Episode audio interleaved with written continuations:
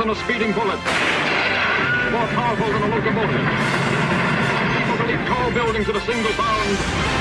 The of is now the man of steel, Superman.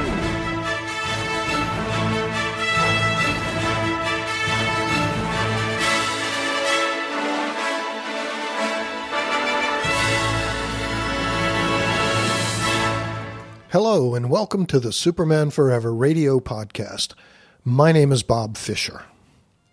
He was born Jack Edward Larson, February 8th, 1928, and passed away September 20th, 2015.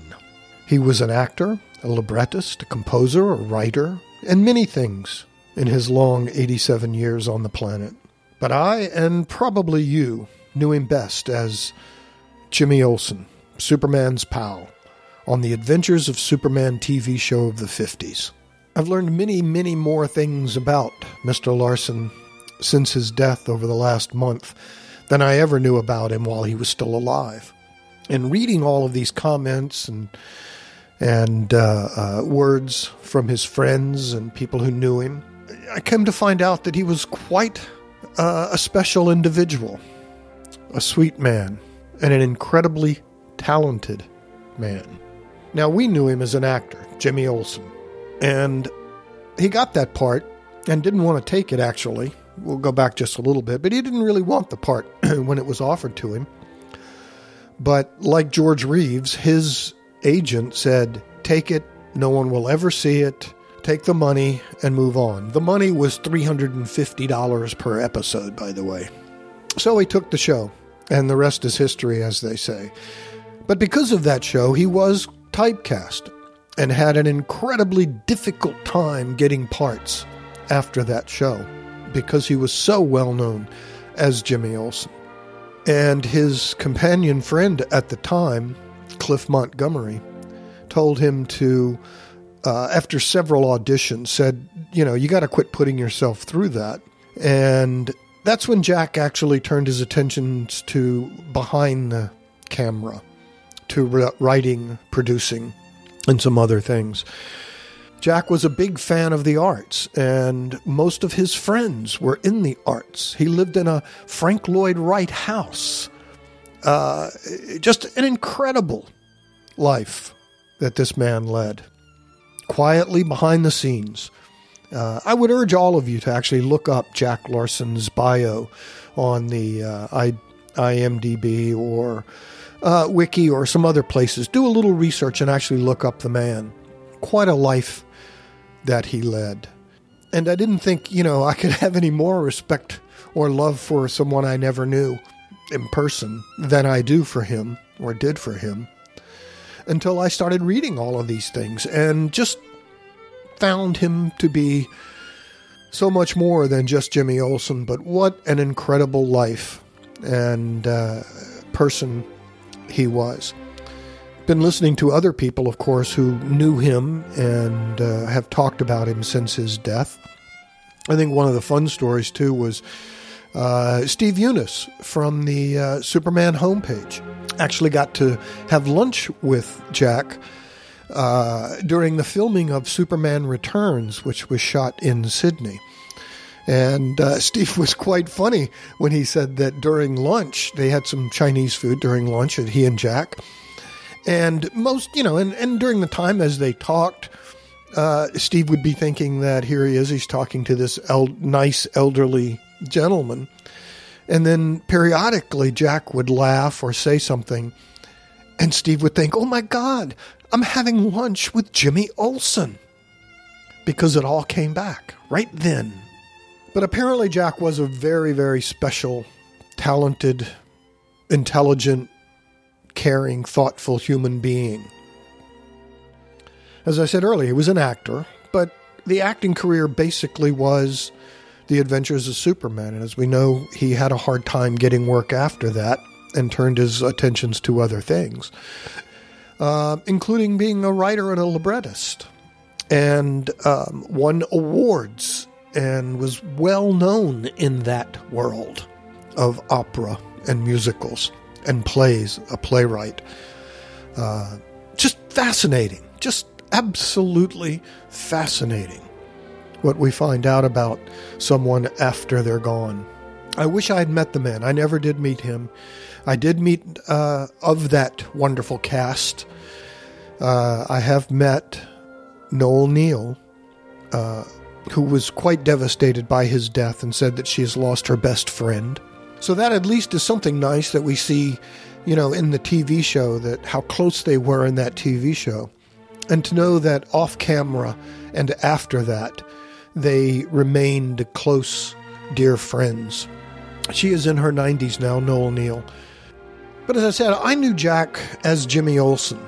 That TV show, as those of you who've been listening to this show for uh, at least while I've been hosting, know how important that show was to me as far as my beginnings with Superman. My earliest recollections, my earliest memories are of that show. I knew Superman from that show before I knew him in the comics. And I knew Jimmy Olsen from that show before I knew him in the comics. And speaking of Jimmy Olsen in the comics, of course, Superman's pal Jimmy Olsen, the comic, was created because of the popularity that Jack brought to that character in that show. And his own title, Superman's pal Jimmy Olsen, the comic, lasted 20 years from 1954 all the way to 1974. And then the stories stayed as it went to the Superman family, where it got folded in with Lois Lane and a few other comics. So the Jimmy Olsen stories continued, and to this day, even in modern comics, although they the modern comics don't really, you know, represent any of the characters that I know or knew, Jimmy Olsen is still by name one of the main characters in the Superman comics. Jimmy Olsen has been in practically every one of the movies. James Olsen will be part of the new Supergirl show. And I wonder, had that show not been a success, would Jimmy Olsen even be known today? Or would he just be a footnote? Jack Larson brought Jimmy Olsen to life. Now, many will think, when you think of Jimmy Olsen, you'll think of the goofy photographer, the, the, the you know, a punchline. But don't cut him short.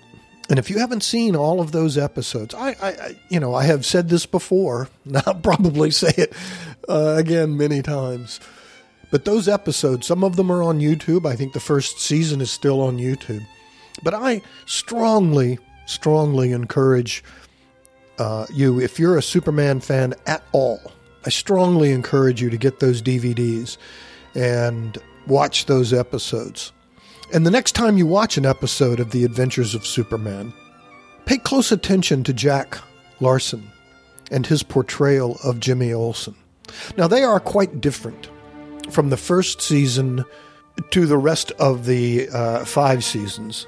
And I'm going to talk about that in uh, a future, couple of future episodes, where I delve a little more in depth uh, with those episodes and that that series. But today I thought I would mention a little bit about, you know, my thoughts of Jimmy Olsen and and uh, one or two of my favorite Jimmy Olsen moments in those shows. And as I've said before, the first season, and as anybody who knows the shows know, the first season is quite different than the uh, other seasons. The first season uh, sat on the shelf after they shot it. They had no sponsorship. It sat on the shelf for the first year. And a year later, when they got a sponsor, Kellogg's, as it went as the first shot season from 1951 went on the air, they started filming the rest, and uh, a lot of things changed. The producers changed, and uh, but the on-screen change was Lois Lane went from Phyllis Coates of the first season to Noel Neill in the second season, and third, fourth, fifth, and sixth.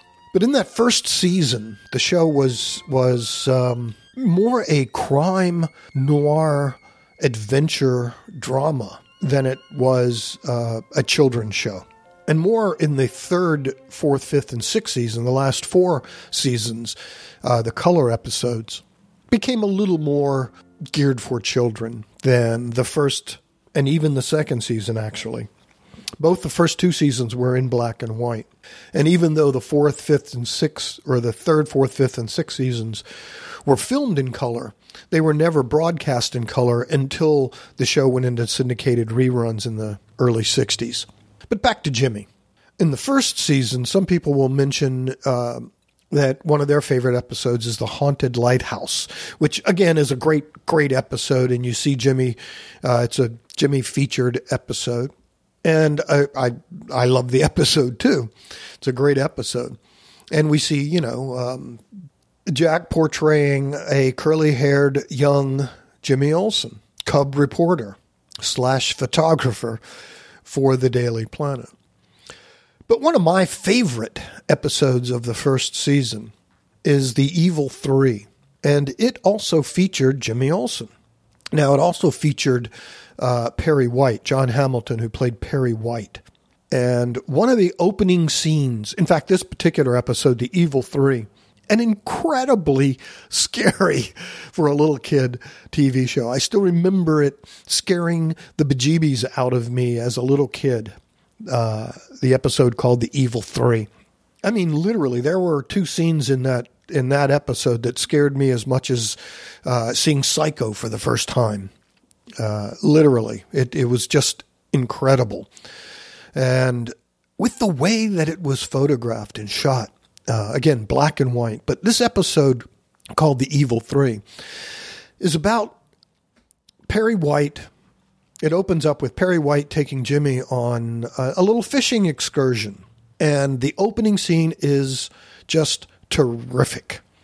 And it's a long one camera shot with Perry and Jimmy. They sit down about to, you know, uh, uh, find a place to sleep for the night, a hotel. And they do this incredible scene with props, with map, pulling out a map and fishing gear. And uh, you just see all of these wonderful play between uh, Hamilton and Larson in this scene, Perry White and Jimmy Olsen. With Perry White, the gruff old, you know, he's out to go fishing and he's just, you know, had a wonderful day of fishing. And, but Jimmy, on the other hand, the mosquitoes are getting him. He's got to carry all the tackle. He's dropping the props, the, the fishing tackle, and trying to organize it and put it down the mos- and slapping mosquitoes and the dialogue between these two. And, and keep in mind, again, black and white, shot in long scenes with very little uh, cuts between them. Unlike today, where literally every second or two you're cutting, cutting, cutting with multiple cameras. This was shot like a, like I said, a black and white crime noir drama, and they set it up beautifully. See, I told you there was a cabin here. The road's down that way about a half mile. That's where we parked the car. This fellow sells live bait. Huh. Guess he's closed up. It's 4.30. Do you realize we've been fishing since 8.30 this morning, and what have we got? Not a thing. I should have known better than to bring you along. Don't blame me. I did everything you told me. And a lot of things I didn't tell you. A fishing rod's not a baseball bat. You've got to handle it gently, and you can't go tramping through a trout stream like a bull in a china shop. You've got to be quiet. How can I be quiet with mosquitoes eating me up alive? Ah, mosquitoes. When I was your age, a few mosquitoes didn't bother me. Let's see now. We're parked on Route 34, about six miles from Glenbrook. Are we going home? No, we're not going home. I came here to catch fish, and I'm going to catch fish if it's the last thing I do. Besides, it'll be dark in an hour, and I don't like to drive at night. Now, there's a place called Beaver Falls near here. Hotel there, uh, Hotel Bayou. We can stay there overnight. They have a good bass pond on the property. You mean we're not going to do any more fishing today? Too late. Oh, that's good. Oh, gone mosquitoes. Mosquitoes, mosquitoes, is that all you can talk about? I quit talking about them if they quit biting me. Look. Don't bother me. Nothing, nothing. Ah, why do they print the names of these places so small? Got to have a magnifying glass to see them. Here, You find it. I gotta put these away. Do Oh. it. Mosquito? Pay attention to what you're doing.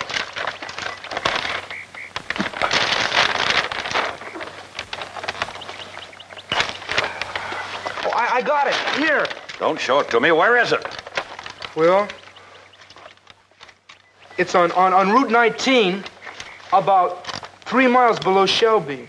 Does 34 go into 19? Yes, at Parsons Corners. Oh. See what I mean? Uh, come on, pick up your stuff. Let's get going. You raise the devil with me when I complain about the mosquito. When they start biting you, it's a different thing. Boy, you call this fun? It'll be a sad day when I go fishing again. Nothing but mosquitoes and wading through brush and wading up here knees. So finally, they talk, and, and, and this wonderful scene. I urge you to go to YouTube. I think it's on YouTube now, and do a search: Adventures of Superman, Evil Three, and and watch this episode. Several wonderful scenes. So they finally, after they sit and talk, and Perry White decides we'll go right down here and stay at this other hotel where he had stayed before many years ago. But when they get to the hotel, uh, they show us, the the viewer, the very creepy people in this hotel a guy that looks kind of like Colonel Sanders in a long coat, a little white beard, and and and wonderful character actors in this in this episode. And they're fighting, and there's obviously something wrong with this hotel. No one's been there in quite some time. So Perry and Jimmy show up there after these other people have had a little fight going on, and then they clean the place up real quickly. And Perry and Jimmy walk in and realize that immediately something is not like it should be in this hotel. Well, Jimmy wants to get the out, get out of there. He's just scared, obviously, from the moment they walk into the place. But Perry says no, because Perry sees the story. He knows his nose knows, so to speak, that there is news and a story to be had there. So Perry says, "We're going to stay here." Blah blah blah blah blah. Sign in while I go get something out of the car. And Perry goes back and makes a phone call in his car phone. Yes, a car phone. Terrific. 1950s, folks. Uh, but anyway, it's a great story, and one thing leads to another. And they do solve the mystery uh, of the hidden money and everything that's going on, and the woman in the wheelchair. It's just so creepy. And uh, the first series, the first season of the show has closer to a golden age type Superman, even though he has X ray vision, he can fly, he's invulnerable, etc., etc. But he's more of a punch'em type Superman. It's it's black and white, and it's really really terrific. But I think in this episode we see the great acting abilities of Perry White and Jack Larson working together. And throughout the entire series of all six seasons, many of my favorite scenes of Jack Larson are when he's with Perry White, John Hamilton, when he's with him and the two of them are playing off of each other. Now, as the series progressed from the second through the sixth season, and particularly, as I said, the third through the sixth season, things changed quite a bit.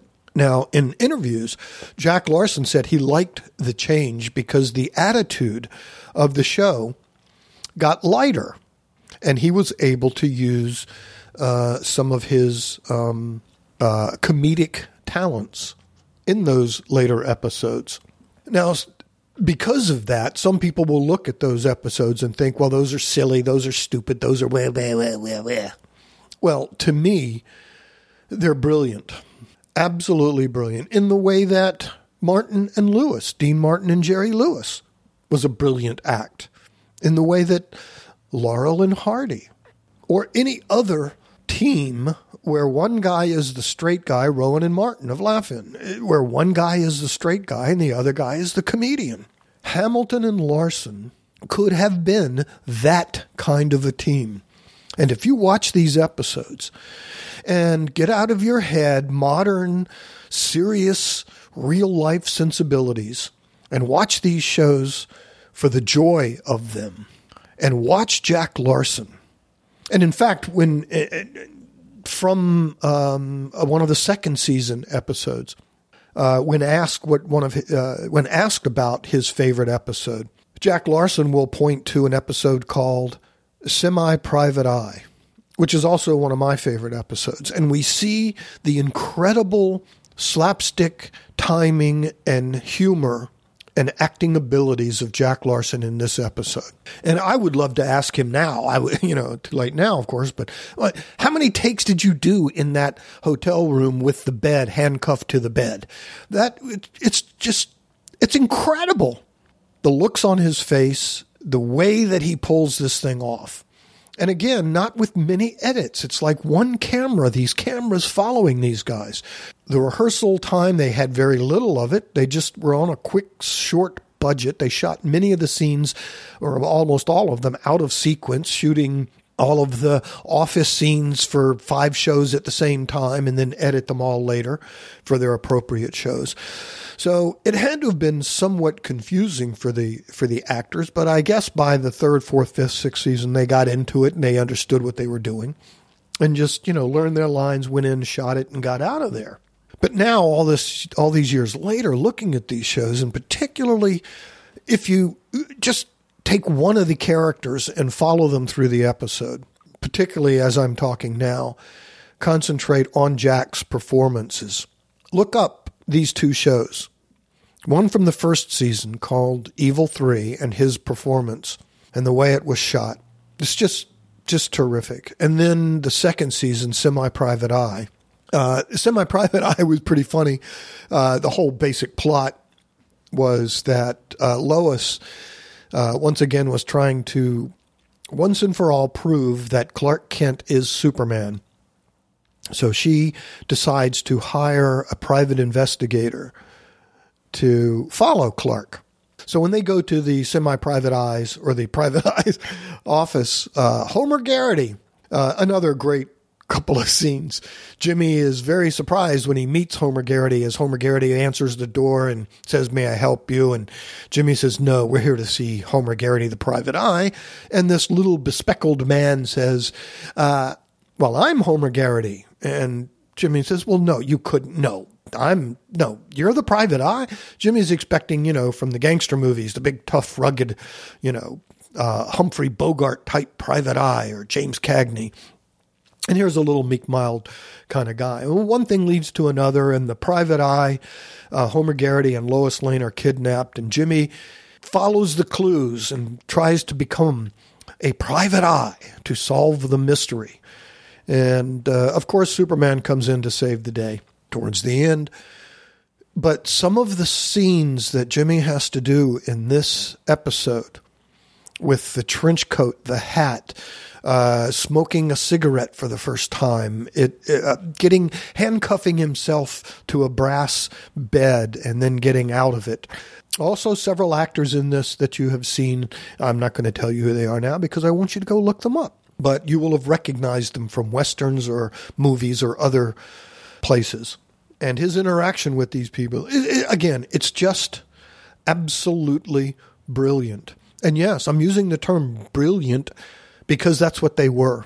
Particularly when you figure they had little or no time to learn the dialogue, learn the bits, get in there, shoot them, and get them out. So concentrate next time you watch a episode of uh, The Adventures of Superman. If there's one thing I hate, it's having even the vaguest idea where I'm going or why. Now you know.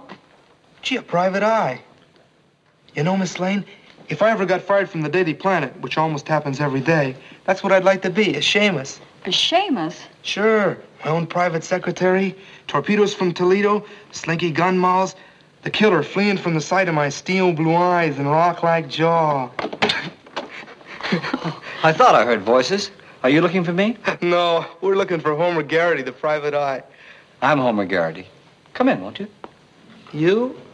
I'm Lois Lane, and this is Jimmy Olsen. It's a pleasure. Come in. All my clients are disappointed at first. They expect a cross between a gorilla and Sherlock Holmes. Sit down, won't you? Thank you. Now, what can I do for you? I'll get right to the point, Mr. Garrity. I want someone followed. Clark Kent of the Daily Planet. Would you mind telling me why? Well, if I'm right, I think you'll find out why. Well, I could start this evening. I'm just winding up a blackmail case. Blackmail? Yes, I finally discovered who the blackmailer is. I'll turn the information over to my client this afternoon, and my part of the job is done. You mean you won't even make the arrest yourself? No, that's up to my client and the police. Well, either I've been going to too many movies, or you haven't been going to enough. Just so you won't be too disillusioned. Look, I do own these things, and I have a license to carry this gun. Oh. But in all my years' experience, I've never used the gun, nor any of this paraphernalia. Oh. Maybe this will impress you, young man. You see this mirror? Yeah? All right, come with me. Look. Well, but, but... That's right.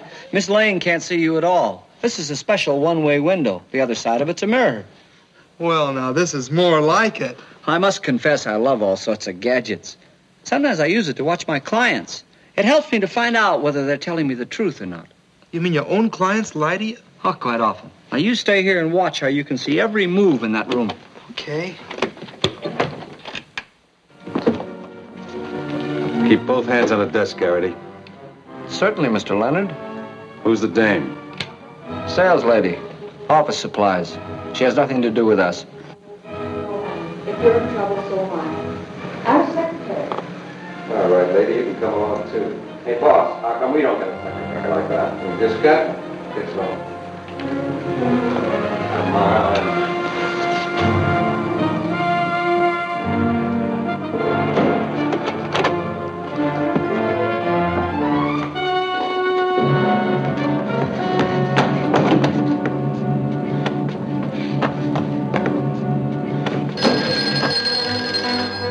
Hello. Garrity? Homer Garrity? Who's this? Just the guy you got out of a jam once, Homer. So I'm returning the favor. Hey, Maury, rack 'em up. What kind of a Johnny are running? Shut up, you guys, will you? Who's that? Oh, never mind. Uh, listen, Garrity, I'm tipping you off. Couple of characters are out to get you. So watch it, will you? That's all.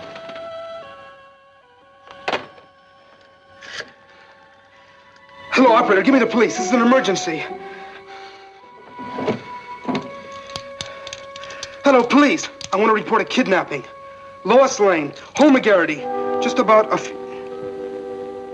Never mind. You handle it your way. I'll handle it mine. Miss Latour, take a memo.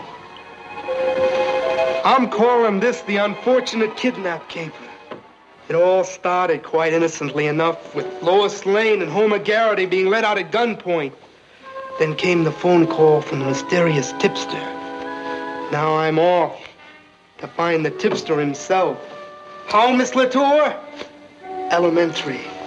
I merely look for a pool hall run by a citizen named Maury.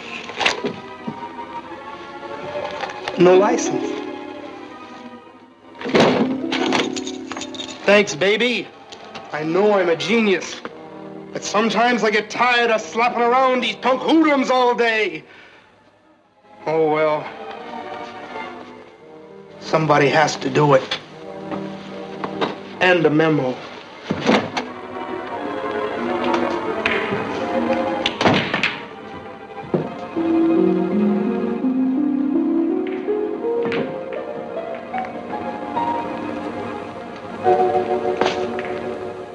Next time you watch an episode of The Adventures of Superman to focus on Jack's performance of Jimmy Olsen and see exactly how special he was to that show and the people around him. And here's another thing to show the character of Jack Larson. When George Reeves died, the producers, of course, wanted to continue the success of The Adventures of Superman. It was an incredibly popular TV show. It's hard for you to imagine if you're growing up here in this age of entertainment when you want it, you know, where you want it, doesn't matter, you know, with hundreds and hundreds of TV channels and movies and games and so much at your disposal for entertainment. At the time this aired in first run, it was an evening prime time television show and was incredibly popular. There was really three networks CBS, ABC, and NBC. This show was huge at the time. So when George Reeves died, they really wanted to continue to capitalize on the success of the show. So the producers came to Jack Larson, and by this point, 1958, his comic book was also a big seller, selling literally hundreds of thousands of copies a month of the Jimmy Olsen comic book. Incredibly popular comic, popular TV show, in no part, small part because of Jack Larson and because of all these characters. They were all great, great characters. So the producers came to Jack Larson and said, We want to continue the show, and this is our idea. We'd like to rename the show The Adventures of Superman's Pal, Jimmy Olsen, with you in the Jack as the star of the show and they offered him you know more money and you know the star of the show. And they decided and they thought what we would do then would be use you know clips from the show of George flying and leaping out and other scenes and they would just reuse some of those scenes and shoot new footage of Jack and probably Noel in the parts of Jimmy and Lois. Well Jack turned it down without discussing it with anyone. It just flat out said, no, thank you. Not interested in capitalizing on my friend's death. That's the kind of guy he was. And he stayed true, blue, loyal to his friends for the rest of his life. So, once again, a very, very special human has left the planet, and he will be missed. Rest in peace, Jack. Rest in peace. And so at that point, I thought, what I've got to do is go to Broadway. I, I don't want another stock contract at the right. studio. I don't want any of this kind of stuff. I want to get to New York. And but none of us got paid a lot of money, mm-hmm. you know, at that time. Debbie Reynolds got, and I know that because I checked with her. She asked me to do her biography on biography, uh-huh. and they said, "How much money did she get?" I said, "I better ask her." Mm-hmm because it may be embarrassing. So I called and I said, "How how much money did you get?" I know what I got. I got one twenty five a week, and and I said, "But they've just asked me, do you want me to say what you got?" Right. And that was only forty weeks out of the year. You were twelve weeks later, and she said, "Yes, sixty five dollars a week. You shit, and you got one twenty five. And she she knew, and I knew, and so so so there was no money to go to New York. You right. know, I bought a Ford convertible. when I was a young star. I bought this Ford convertible, and uh, and uh, so at that point, I had done and enjoyed do doing this live television with Buck Buchanan, half hour show, and uh, and I wanted to go to New York, but I didn't have any money, and it was a frightening. When you say, "Were you frightened about something?" The idea of going to New York without any money mm. uh, was a serious proposition as far as I was concerned. Yeah. And at that point, I got offered to play Jimmy in The Adventures of Superman, which was the first show ever filmed with a real camera. Mm-hmm. Lucy was shooting, but Lucy was a three camera show with an audience. Uh-huh. Superman was going to be one camera. There was a show shooting at the same time, which never went on the air. Jackie Gleason shot Life with Riley. There's three, 13 episodes, I'm told. Nobody's right. ever seen them. It didn't. They later got William Bendix, and it was mm-hmm. a success. But it was Gleason before he was famous, and uh, he was shooting that at Hal Roach, and they were going to shoot Superman at the old Selznick studio, which was now owned by Howard Hughes, on uh, Washington Boulevard, and uh, they offered me to play Jimmy. Mm-hmm. I thought I don't want to do that. And uh, it seemed to me like a Saturday morning serial or something. I don't know. And so the casting man and my agent and the actual producer, Bob Maxwell, they wanted me. And, um, and so I went there to see them. And I said, I don't know. And they said, Well, you need to make up your mind. We're in production. They were shooting a, uh, a film of it a B film of Superman, and then they were going to shoot 26 half hour shows financed by National Comics DC themselves. They were financing the whole thing, and the man was producing it who'd done the radio show, Bob Maxwell, and they said, You need to make up your mind. And and everybody, everybody said to me, including and said, Look, kid, you're crazy you're very mixed up. You want to go to New York, you don't have money to go to New York. You don't want another stock contract like at Fox, which was possible. Uh-huh. You don't want that. You want to go to New York. You do this, and you'll have enough money. It's 26 shows. You'll have enough money to go to New York, and probably no one will ever see it is exactly what they said to me. Probably no one will ever see it. We don't know what it is. So I said, I'm going to go surfing I, ocean. So I went down to, on Washington Boulevard to Venice, uh-huh. and I went surfing in, that very murky. I should have been up Trancas, but I was at Venice, where it's sandy and gooey, and and I thought about it, and they said, you come back on your way back and tell us whether you'll do this or not. And so I thought, why not? I was sandy. I had oil. Know, there's oil, oil spots on me, and I, I got on my clothes and I went back and stopped at the studio, and I said, "I'll do it." So you're kind of a hip theater guy, and a yeah, kid who's, who's found his way. Yeah, and you end up playing you know, and so I, I now I did, uh, and so we started shooting the Adventures of Superman, and and I and I was wild about doing it because, like at Warner's, nobody let you do anything. They knew exactly what you what you were good at. Mm-hmm. They the dialogue directors would rehearse you. They were grooming you for something. But in this case, I was they let me do mm-hmm. what I wanted. to do. We were shooting quickly, mm-hmm. and they let me just do it, you know. And uh, and I had a beat on it. And what happened to me was the first day that we shot was on the Hal Roach. RKO Pathé, mm-hmm. which had been Selznick, were Gone with the Wind was, was right. done, didn't have standing outdoor sets like street scenes. Mm-hmm. So the first day I was going to work with George Reeves, who was playing Superman, uh, they rented the Hal Roach studio because they had, and Jimmy was going to be is going to be murdered and is being lowered in the safe from the villains,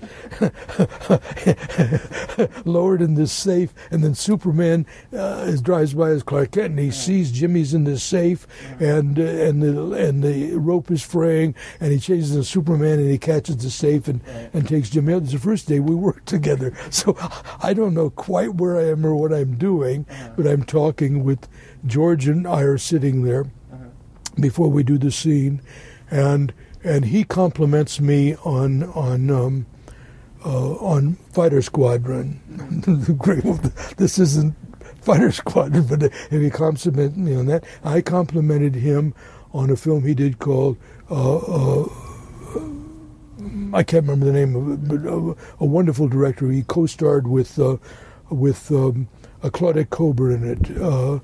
Uh, but it was a big film. Then he went away to war. Right. George did, and he said to me, sitting there, he said, "If Mark Sandrich was a big director at Paramount, mm-hmm. and and and George said, if Mark Sandrich hadn't died, mm-hmm. who was his mentor, by the time I got out of the army, mm-hmm. I would have gone on with films." Mm for Mark Sandrich, right. I wouldn't be sitting here in this monkey suit today.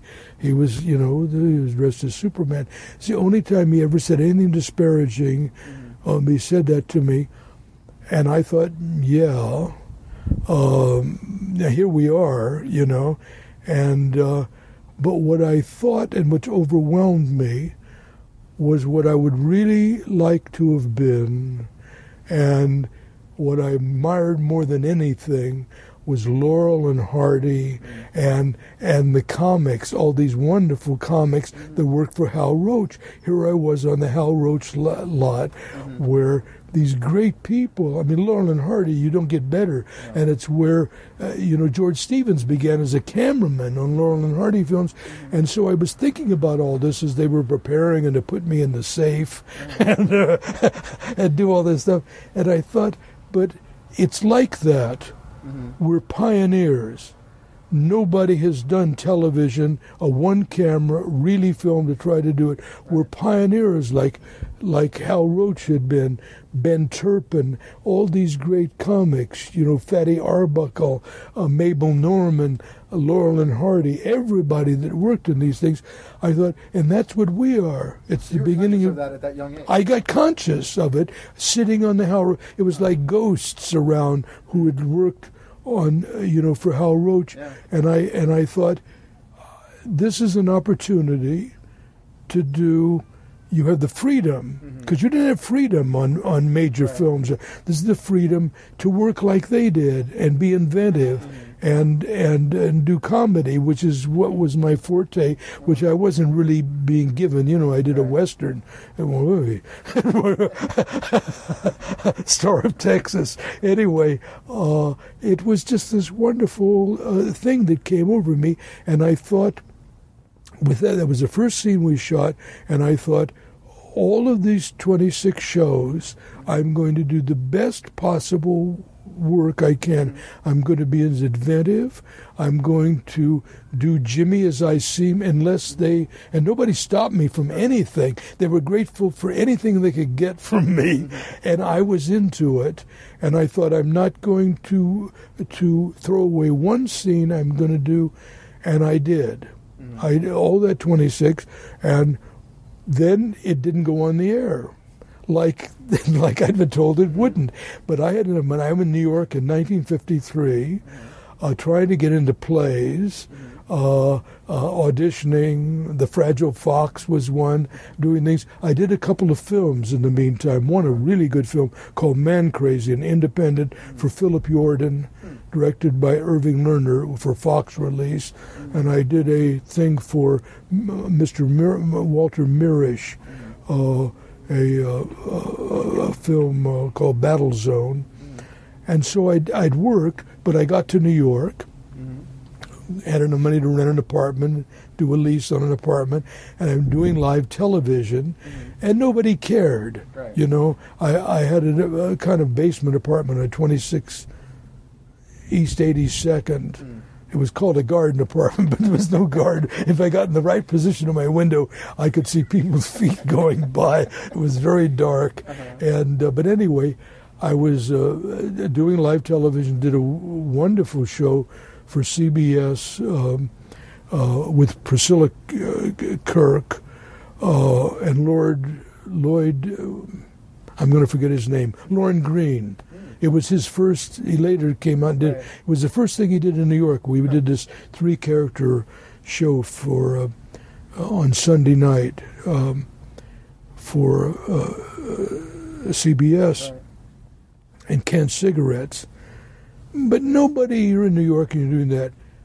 Now, in October of 53, the Superman show went on the air, and and it instantly became the second most popular. There was Lucy, then there was Superman, and within a month, mm.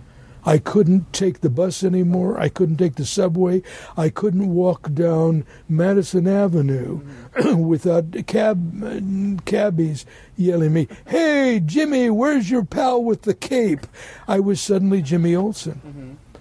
and that happened um, instantly with Superman, and I got typed, mm-hmm. and I, I went on with acting and did whatever I could get.